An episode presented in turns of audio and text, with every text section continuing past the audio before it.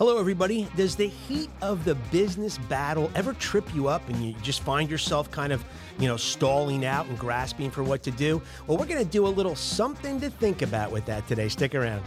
Our book about improving customer experiences is now in audiobook format on Amazon, Audible, and iTunes.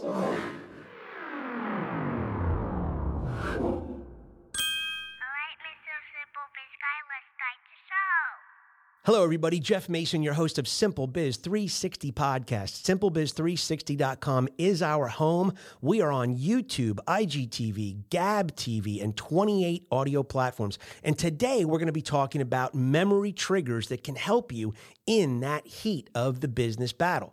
Now, you've probably seen things like this on previous shows, right?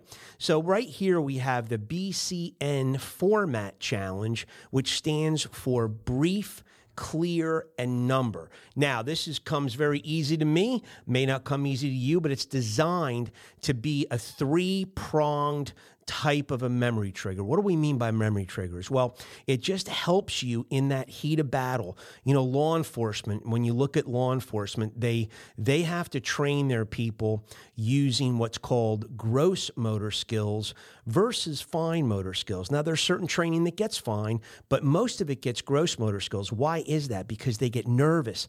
They get their adrenaline flows in the heat of a situation. It becomes very nervous and, you know, anxious and they, they, they can forget a lot of what they were trained in if it's fine motor skills. So they, they default to gross motor skills that are easier to learn and to plug in. So that's why we love this three pronged approach because it's balanced and it's gross, um, you know, a gross memory motor skill versus a fine.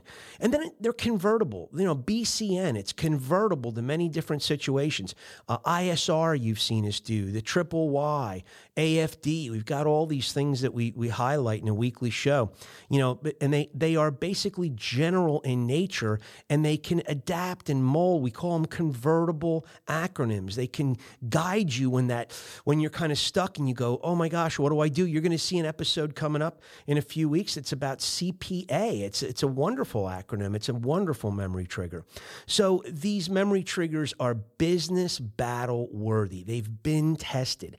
They've been out there working for people. Rick Diana and I, a good friend of mine, were talking about CPA not too long ago. How many times we've defaulted to it? We've gotten stuck. We've gotten thrown off track. We've we've lost our our grip on the situation. We need to collect ourselves quickly and get back into the, into the action.